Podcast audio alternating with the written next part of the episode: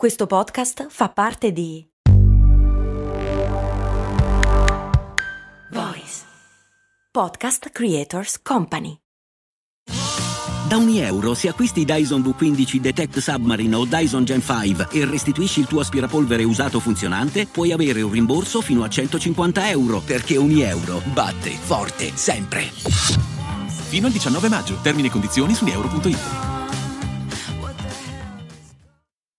Bentornati amici ed amiche qui su Brandy, lo show che vi accompagna ogni giorno con nuovi episodi, storie curiose, spunti da riportare poi alla macchinetta del caffè in ufficio, ma non solo, anche tra poco, tra i pranzi e le cene delle festività natalizie. Già oggi siamo in clima natalizio, ormai ci siamo, forse alcuni di voi saranno un po' come me che quest'anno beh, non mi sono minimamente accorto dell'arrivo delle festività Ormai oggi ci siamo, siamo vicini, gli alberi sono addobbati e i calendari dell'avvento stanno per essere terminati. Oggi vi voglio proprio parlare di questo, dei calendari dell'avvento, oggetti che accompagnano i bambini fino all'arrivo del Natale. Per tutti quelli che non hanno dimestichezza con questo oggetto, si tratta fondamentalmente di un calendario del mese di dicembre fino appunto al 25 dicembre, il giorno di Natale, in cui in concomitanza con ogni giorno c'è nascosto qualcosa. Di solito solito si tratta di un cioccolatino o una caramella, ma poi vedremo che i calendari dell'avvento si sono evoluti in un business davvero interessante. Io personalmente ricordo ancora quelle volte che mia mamma mi comprava un calendario dell'avvento all'inizio del mese di dicembre. Io lo appendevo vicino al letto e ogni giorno scartavo un cioccolatino appena sveglio. Certo, come no.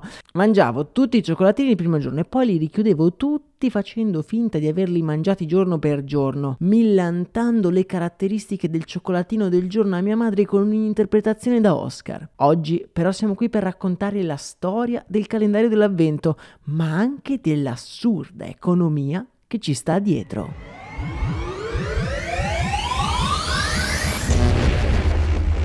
La nostra storia comincia in Germania, sul finire del 1800. È una buia serata di fine novembre e in una casa di Bassa Germania arde un fuoco scoppiettante. In questa casa vive una famiglia di religione protestante. Un microscopico bambino rincorre la madre che sta sbrigando alcune faccende prima di andare a letto. Domani è Natale? Chiede il bambino tirando la veste della madre. No, piccolo mio, manca ancora più di un mese, risponde la madre, ma rivolgendo lo sguardo verso il figlio, sa che il piccolo le avrebbe fatto la stessa identica domanda la mattina seguente. Quel bambino, infatti, la mattina dopo si sveglia tutto euforico pensando che sia appunto il giorno di Natale. Quel giorno la madre si è preparata e sul tavolo ha posizionato dei biscotti. Questi, dice al piccolino, sono 30 biscotti, ne potrei mangiare uno al giorno e quando li avrei finiti quel giorno sarà il giorno di Natale. Il bambino ha uno sguardo a metà tra il deluso, perché effettivamente non è oggi Natale, e il meravigliato, perché può mangiare un sacco di biscotti. Quel bambino che addenta quel biscotto fatto durante la notte dalla madre è Gerard Lang e da quel momento, per gli anni a venire, aspettare il Natale mangiando i biscotti diventa una tradizione di famiglia. Gli anni passano e il piccolo Gerard cresce e va a vivere lontano dalla famiglia, diventando un editore di un giornale locale. Un anno, intorno agli anni venti, la sua compagnia si trova in acque turbolente e Gerard è alla ricerca di un'idea per risollevare le vendite. In cerca di ispirazione decide di fare una camminata per le vie della città, già abbellite con gli addobbi natalizi. È assorto tra i suoi pensieri quando la sua attenzione è rapita da qualcosa di molto particolare. La vetrina di un panificio è addobbata con tutti i prodotti del forno, tra cui ci sono anche dei biscotti. Nel guardarli il nostro protagonista viene sopraffatto dalla nostalgia e dai ricordi. Si ricorda di se stesso bambino e di quella tradizione casalinga inventata dalla madre per fargli capire l'avvicinarsi del Natale. E nella sua mente riaffiora la sensazione che quella tradizione così casalinga fosse parte stessa della bellezza del Natale. E se...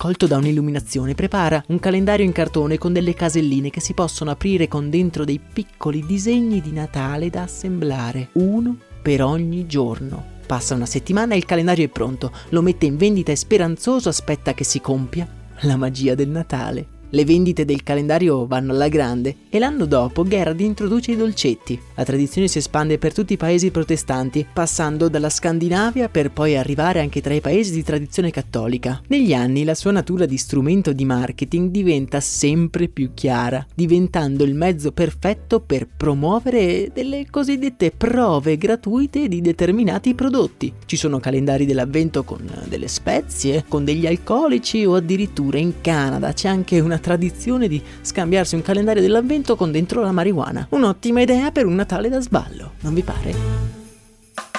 Ma perché tutte queste aziende sono così fissate con il calendario dell'avvento? Cioè anche Gucci e Dior fanno calendari dell'avvento da più di 500 euro. Ma qual è il senso di questa pratica?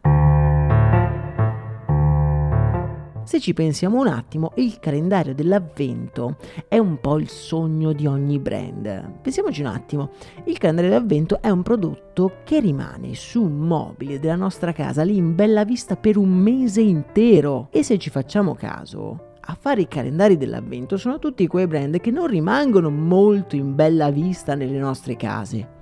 Quanto dura un Kit Kat?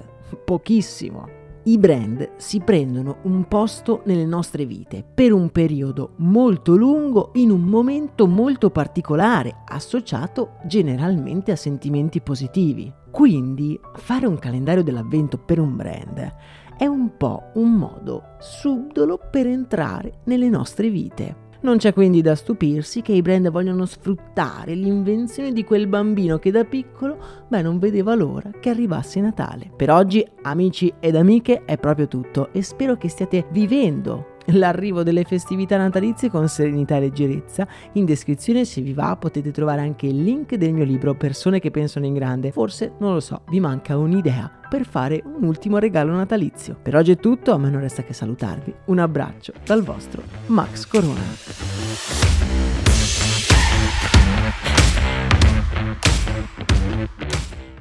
I'm Sandra, and I'm just the professional your small business was looking for. But you didn't hire me because you didn't use LinkedIn jobs. LinkedIn has professionals you can't find anywhere else, including those who aren't actively looking for a new job but might be open to the perfect role, like me. In a given month, over 70% of LinkedIn users don't visit other leading job sites. So if you're not looking on LinkedIn, you'll miss out on great candidates like Sandra. Start hiring professionals like a professional. Post your free job on linkedin.com/people today.